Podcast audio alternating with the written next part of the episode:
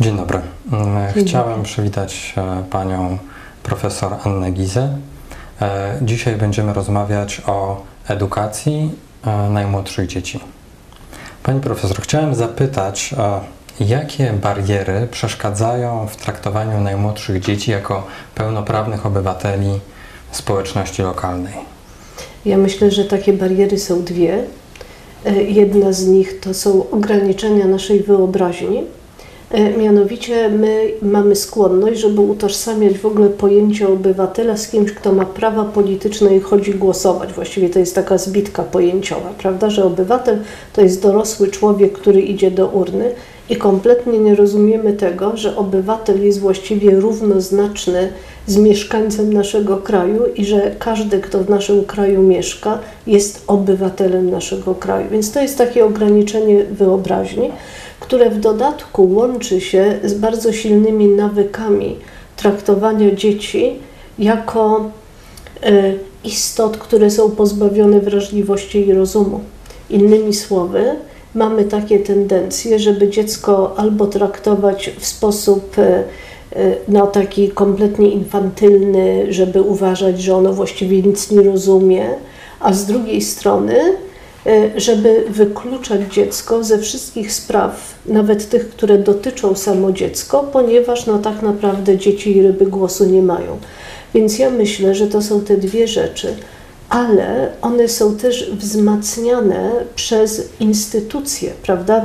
Bardzo trudno jest przełamać te stare nawyki i te ograniczenia wyobraźni w sytuacji, kiedy, e, nie wiem, w urzędach i instytucjach publicznych nie ma miejsca dla dzieci, tak jakby ono tam nie miało prawa być. E, kiedy dzieci traktuje się jak powietrze, albo się traktuje je jako czynnik przeszkadzający i się mówi, niech pani coś zrobi z tym dzieckiem, bo ono mi przeszkadza. Innymi słowy, jest w naszej kulturze zaklęte jakieś takie przeświadczenie, że dziecko jest prywatną własnością, dopóki nie osiągnie jakiegoś tam wieku, powiedzmy, nie wiem, nastoletniego czy gimnazjalnego, nie dostrzega się podmiotowości dziecka, jego wrażliwości, a też ogromnego wysiłku, który robi właśnie w tych najwcześniejszych latach swojego życia. Wczoraj widziałam się ze swoim nowym wnukiem, który ma dwa miesiące, no właściwie już niedługo będzie miał trzy. I kiedy na niego patrzyłam, to sobie myślałam, myślałam, Boże, jakie to małe stworzenie, jakiego ono dokonuje gigantycznego wysiłku. Tu jest tyle ludzi dookoła i tyle rzeczy się dzieje i jest tyle dźwięków i on musi to wszystko teraz opanować. Ja myślę, że my nie doceniamy pracy, wysiłku, inteligencji i wrażliwości naszych dzieci, bo nam się ciągle wydaje, że dziecko to jest taki przepraszam, niedorozwinięty dorosły, którego można poważnie traktować dopiero wtedy, kiedy on zaczyna, nie wiem, palić papierosy i głosować. W jaki sposób możemy potraktować dorosłych e, i jak odpowiedzieć na ich pytania? No przecież moje dziecko jest małe, ono e, nic nie rozumie, ono nic nie mówi, albo jeśli chodzi o trochę starsze dzieci, mówi, ale nie mówi w ten sposób, co, co my dorośli, tak jak my rozmawiamy. No to jest właśnie to straszliwe i niszczące ograniczenie wyobraźni, bo to, że dziecko nie rozumie tak jak ja, to nie znaczy, że w ogóle nic nie rozumie, czyli jest kamieniem, które nie odbiera tego, że nie wiem, że się kłócimy, e, albo że nie wiem, że się śmiejemy. Z niego akurat przecież e, są zupełnie inne niż te nasze kanały rozumienia. Innymi słowy, e, to jest tak, że oczywiście dziecko nabywa pewnego rodzaju kompetencji, naszych kompetencji później, ale to nie oznacza, że nie ma E, żadnych sposobów odbierania, rozumienia i kontaktu ze światem wcześniej. I to jest nasza odpowiedzialność, ponieważ to my jesteśmy silniejsi. Naszą odpowiedzialnością jest to, żeby mimo wszystko postarać się z dzieckiem nawiązać kontakt, żeby je rozumieć i żeby z dzieckiem interagować nawet wtedy, czy szczególnie wtedy, kiedy ono nie mówi. Każda matka e, powie, że potrafi się komunikować ze swoim dzieckiem na jakiejś innej płaszczyźnie, to, to jest takie trochę nasze nieszczęście, że myśmy się zamknęli w takiej kulturze, która się składa wyłącznie z głowy, tak, że jakby tak narysować to, jak my sami siebie postrzegamy, to byłaby taka wielka, wielka, wielka głowa, natomiast serca, empatii, intuicji nie byłoby tam w ogóle. A w komunikacji z dzieckiem to jest szczególnie ważne. Zresztą jeżeli w ciągu pierwszych e, półtora roku, dwóch lat dziecko uczy się mówić, to to dopiero pokazuje, jaki gigantyczny wysiłek ono wykonuje w tamtym okresie. I teraz powiedzieć, że w tamtym okresie ono nie rozumie, jest chyba największym nieporozumieniem. Czy myśli Pani, że tylko rodzice powinni komunikować się z dzieckiem, czy to też jest rola innych osób, które otaczają dziecko.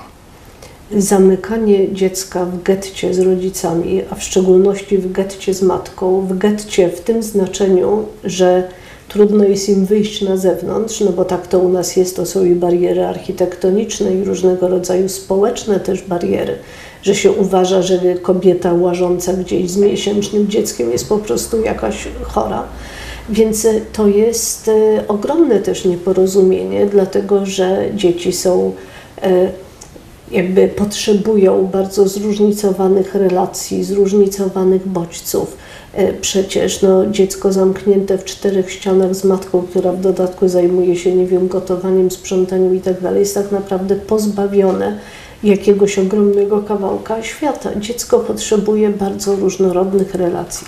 Relacji z rówieśnikami, relacji z innymi dziećmi, z innymi dziećmi w różnym wieku. Tak? To jest wielkie laboratorium społeczne, gdzie dziecko uczy się e, negocjować, wchodzić w konflikty, rozpoznawać nastroje no, nie może być tak, że dziecko jest taką diadą ze swoją matką i oni jakoś tam razem stanowią zamknięty świat, który się komunikuje, natomiast na zewnątrz y, jest po prostu kompletnie bezbronne.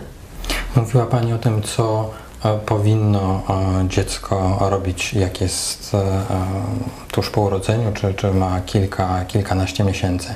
A co w takim razie społeczność lokalna mogłaby zrobić, żeby ułatwić dzieciom e, no, edukację, ale też rozwój. Przede wszystkim społeczność lokalna powinna, znaczy mogłaby, tak, ja nie chcę mówić, że ktokolwiek coś powinien, ale mogłaby spróbować odtworzyć stary świat, e, w którym rzeczywiście cała wioska wychowywała jedno dziecko. Znaczy chodzi mi o jednak odtworzenie sieci relacji, kontaktów, ale też i przestrzeni publicznych, gdzie matka może przyjść z dzieckiem i nie są sami w czterech ścianach.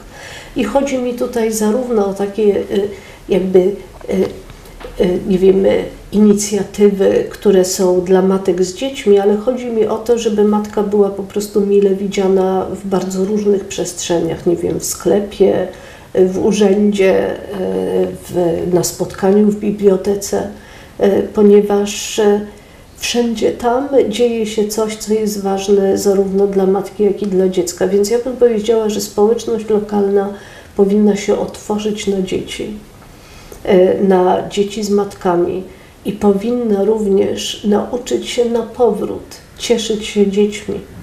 E, to, co jest najbardziej e, dla mnie poruszające, jak się ogląda takie filmy z innych kultur, tak zwanych, e, dzisiaj się mówi bez historii, kiedyś się mówiło brutalnie prymitywnych, to oczywiście dzisiaj już jest nie do przyjęcia, to pewnego rodzaju bezpośrednia i szczera radość, jaką, jaka wiąże się z dziećmi, których ludzie nie traktują jeszcze jako, no właśnie, jakiejś takiej prywatnej sprawy jakiejś osoby, a reszta nic do tego nie ma, tylko w pewnym sensie to jest i wspólna troska, i wspólna radość, i dziecko po prostu gdziekolwiek się nie pokaże. Pamiętam, moja babcia zawsze powtarzała: dziecko to zawsze radość, prawda? Czyli dzieci budzą pozytywne uczucia i są wszędzie mile widziane.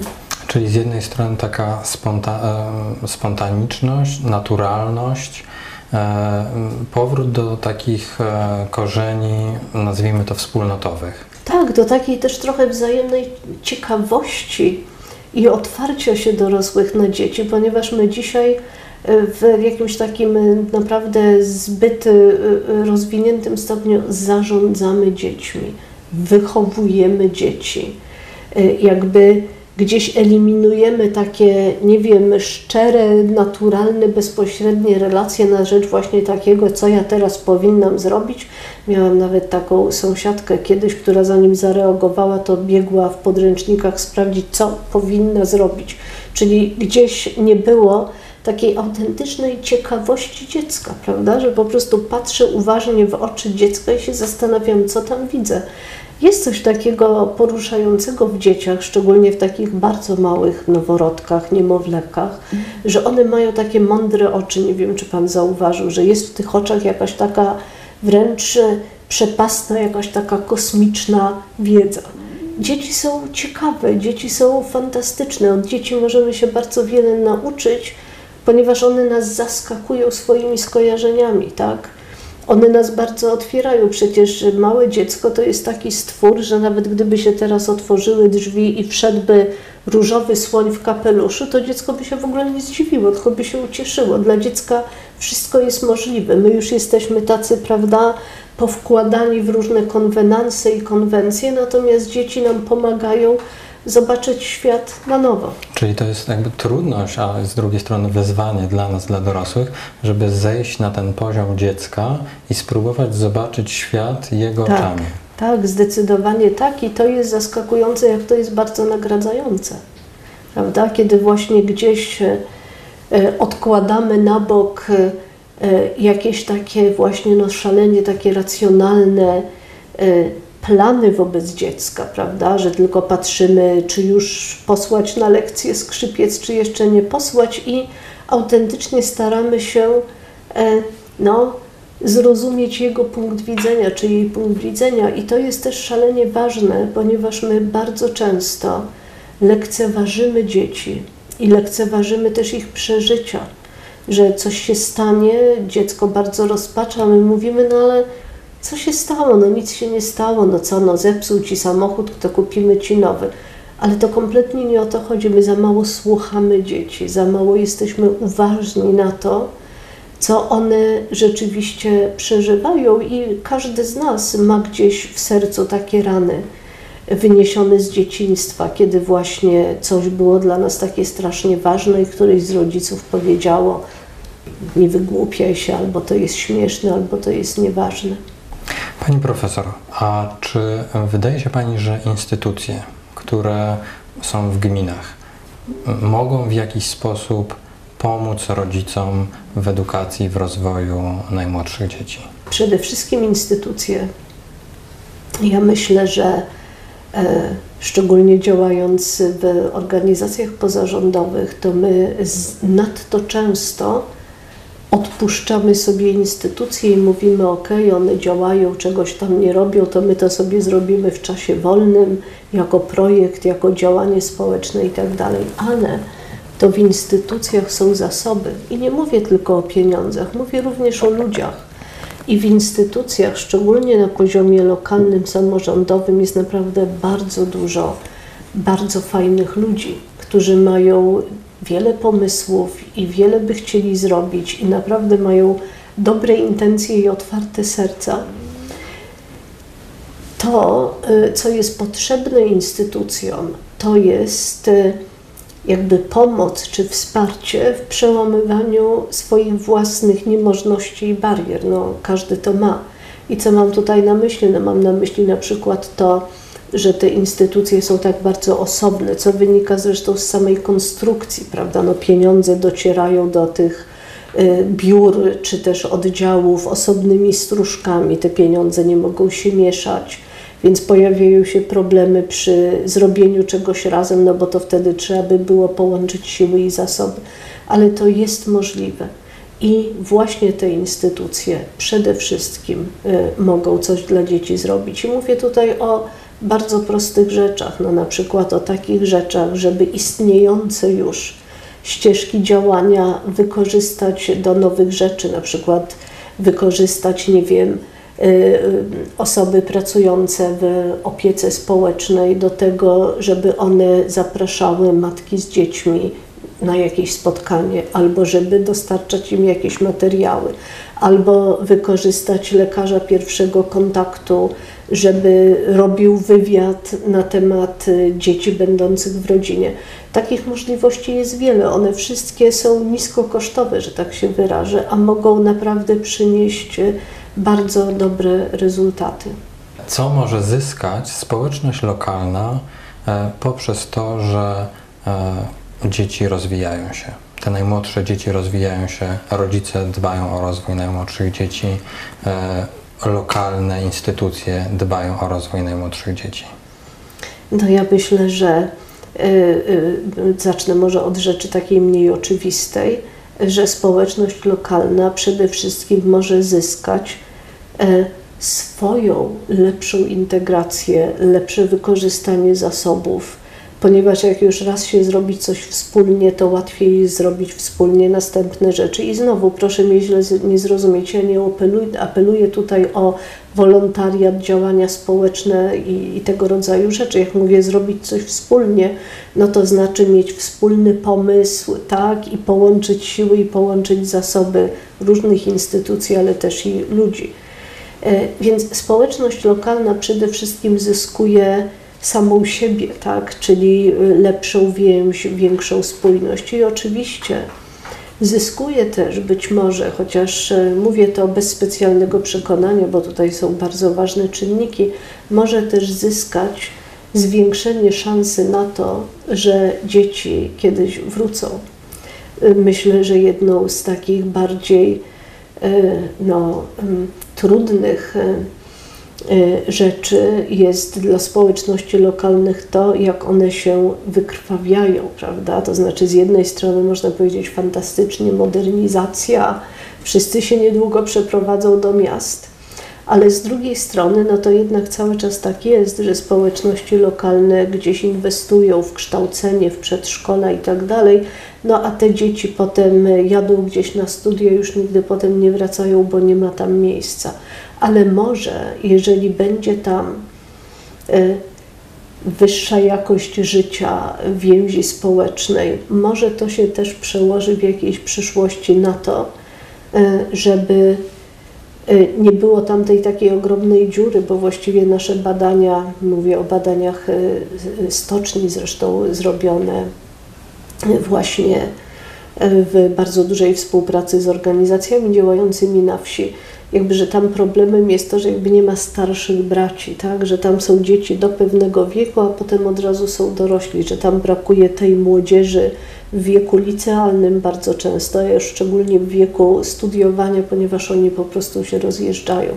I to jest też ogromna luka, bo to jest tak, jakbyśmy tracili w pewnym momencie starszych braci i starsze siostry. Wyobrażam sobie wójta, który powie, wybuduję drogę, ułożę chodnik, e, zrobię kanalizację. Będzie to trwało rok, dwa, trzy, pięć, e, ale nie będę inwestował w edukację, bo no właśnie to się może zwróci, a może się nie zwróci. Może te dzieci, jak będą dorosłe, wrócą, a może nie wrócą. Czy są jeszcze jakieś argumenty, które mm. świadczyłyby za tym, że można powiedzieć takiemu wójtowi, e, proszę pana, proszę zainwestować w najmłodsze dzieci? Och, ja myślę, że inwestycja, jeżeli już tak mówimy ekonomicznie, tak, że inwestycja w te najmłodsze dzieci może zmobilizować czy zaktywizować ich matki. Przecież jednym z problemów jest to, że mamy no bardzo e, niewielką aktywność zawodową kobiet, szczególnie w gminach wiejskich, tak, które jeszcze jakby dodatkowo po urodzeniu dziecka ich szanse na wyjście na rynek pracy są bardzo niewielkie. Więc e, to może być argument, który pokazuje, że edukacja, stworzenie czegoś dla małych dzieci również pozwala wesprzeć czy pomóc znacznie bardziej skutecznie matkom. Może to zmniejszyć wydatki na e, opiekę społeczną albo na jakieś e, rzeczy związane na przykład ze zdrowiem publicznym. Tak naprawdę myślę, że wielką taką plamą, czy też no, wielkim zaniedbaniem nauk społecznych, a szczególnie socjologii, jest to, bo ekonomia oczywiście to tutaj nie wchodzi w grę, jest to, że myśmy nigdy nie zastanowili się systematycznie i nie dostarczyli tego rodzaju argumentów. Natomiast nie bierze się pod uwagę i się nie mówi o tym, że infrastruktura, która wydaje się czymś takim namacalnym, że to prawda przynosi korzyść i tak dalej, to potem e, ona generuje koszty związane z utrzymaniem. No, dzisiaj jest wielkie larum związane ze stadionami po Euro 2012, bo nagle sobie wszyscy uświadomili, że samo oświetlenie tego stadionu kosztuje, czy ogrzanie kosztuje jakieś gigantyczne pieniądze, ale to dotyczy każdego kawałka infrastruktury. Bardzo niedługo samorządy zaczną mieć problemy z utrzymaniem masowo budowanych basenów na przykład. Tak? Basen jest gigantycznie kosztochłonny. Y, drogi trzeba łatać, chodniki trzeba łatać, wszystko, wie Pan, jakby y, myślę, że to dopiero będzie taki moment, kiedy zdamy sobie sprawę, że tak naprawdę budowanie infrastruktury, szczególnie bez sensu, prawda, to znaczy po prostu budowanie, bo ją widać, albo na wyrost jest po prostu no, dewastujące w dłuższej perspektywie czasowej dla społeczności lokalnej. Y, natomiast inwestowanie w ludzi zawsze jest opłacalne. I mm, problemem jest to, że my nie potrafimy tego dostrzec, że szczęśliwy człowiek mniej choruje, że spójna społeczność lokalna obniża nie tylko y, różnego rodzaju dysfunkcje, bo nie ma nic bardziej skutecznego niż samokontrola społeczna, prawda? Y, zanim coś się naprawdę złego zdarzy, to sąsiedzi mają tysiące y, okazji, żeby coś zrobić, żeby zwrócić uwagę albo żeby kogoś wesprzeć, zanim sprawy zajdą za daleko.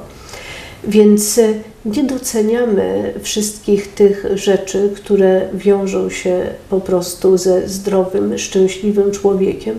I trochę jest e, fatalne, że zostawiamy szczególnie dzieci i młodzież, e, nie tylko chyba na obszarach wiejskich, jako taki łatwy łup różnego rodzaju polowań tak, na, na grupy docelowe, tak? czyli jakoś pozwalamy komercjalizować dzieci i młodzież. Tak, no bo przecież dzieci e, powołały, powołały do życia gigantyczny przemysł i nie chodzi tylko o lalki Barbie, Barbie i modyfikowane mleko, ale o masę różnych innych rzeczy. I nie dajemy e, alternatywy wobec tego, takiej alternatywy, którą kiedyś, dawno temu było, nie wiem, harcerstwo albo kółka zainteresowań ale wszystko to wymaga właśnie tego, żeby być bardziej wrażliwym, uważnym i żeby po prostu poświęcać więcej czasu dzieciom. Zamiast sadzać je przed telewizorem w nadziei, że jakoś się wychowa. Myślę, że to pogodzenie e, naszego, naszych potrzeb z, też z uwagą na dziecko i to, że będziemy mogli więcej czasu poświęcić dziecku i też inne osoby ze społeczności lokalnej będą wrażliwe na dziecko, pomoże nam w takim wychowaniu, w takim wspieraniu rozwoju dzieci, że później one będą zdrowe, szczęśliwe i będą nam mogły powiedzieć dziękuję. I będą miały też poczucie własnej wartości, dlatego że Dzieci mają bardzo silną potrzebę uczestniczenia w naszym życiu i bycia użytecznym. Każdy rodzic wie, że jak tylko się przybieram, nie wiem, do lepienia pierogów, to natychmiast dziecko przyjdzie i ono też chce robić, a my je odpychamy, no bo to oczywiście jest dużo bałaganu i tak dalej. I więc chcę powiedzieć, że dzieci bardzo potrzebują tego, żeby być obywatelem, choćby własnej rodziny i własnego sąsiedztwa, żeby być kimś ważnym, ale nie w tym sensie, że jestem cesarzem na tronie i dostaję cukierki, ale jestem kimś ważnym, bo jestem potrzebny, bo jestem kimś, kto odgrywa jakąś rolę, e, kto jest komuś do czegoś potrzebny. I po drugie, chcę powiedzieć, że ta opozycja między moimi potrzebami a potrzebami mojego dziecka została sztucznie wykreowana i straszliwie tak rozbuchana, prawda? Że właściwie dzisiaj wszystkim się wydaje, że to już jest normalny taki dylemat, że tak albo będę miała dziecko, albo zrobię karierę. Przecież to jest jakiś kompletny nonsens, prawda? Y, Innymi słowy, y, jeżeli świat jest przyjazny dzieciom, uważny na dzieci, to dzieci w niczym nam nie przeszkadzają, prawda? Jeżeli mogę w huście y, wziąć dziecko i sobie gdzieś tam pójść i coś załatwić. I nikt nie robi mi z tego powodu uwag i mogę łatwo przejechać przez krawężniki, to w czym mi właściwie dziecko przeszkadza? Także y, naprawdę wydaje mi się, że y, powinniśmy coraz głośniej o tym mówić, że nie ma tej sprzeczności, że nie musimy dokonać takiego wyboru, że można jednocześnie robić fajne rzeczy i mieć fajne dzieci, i mamy na to setki, miliony, miliardy przykładów. Dziękuję Pani bardzo za Dziękuję. rozmowę.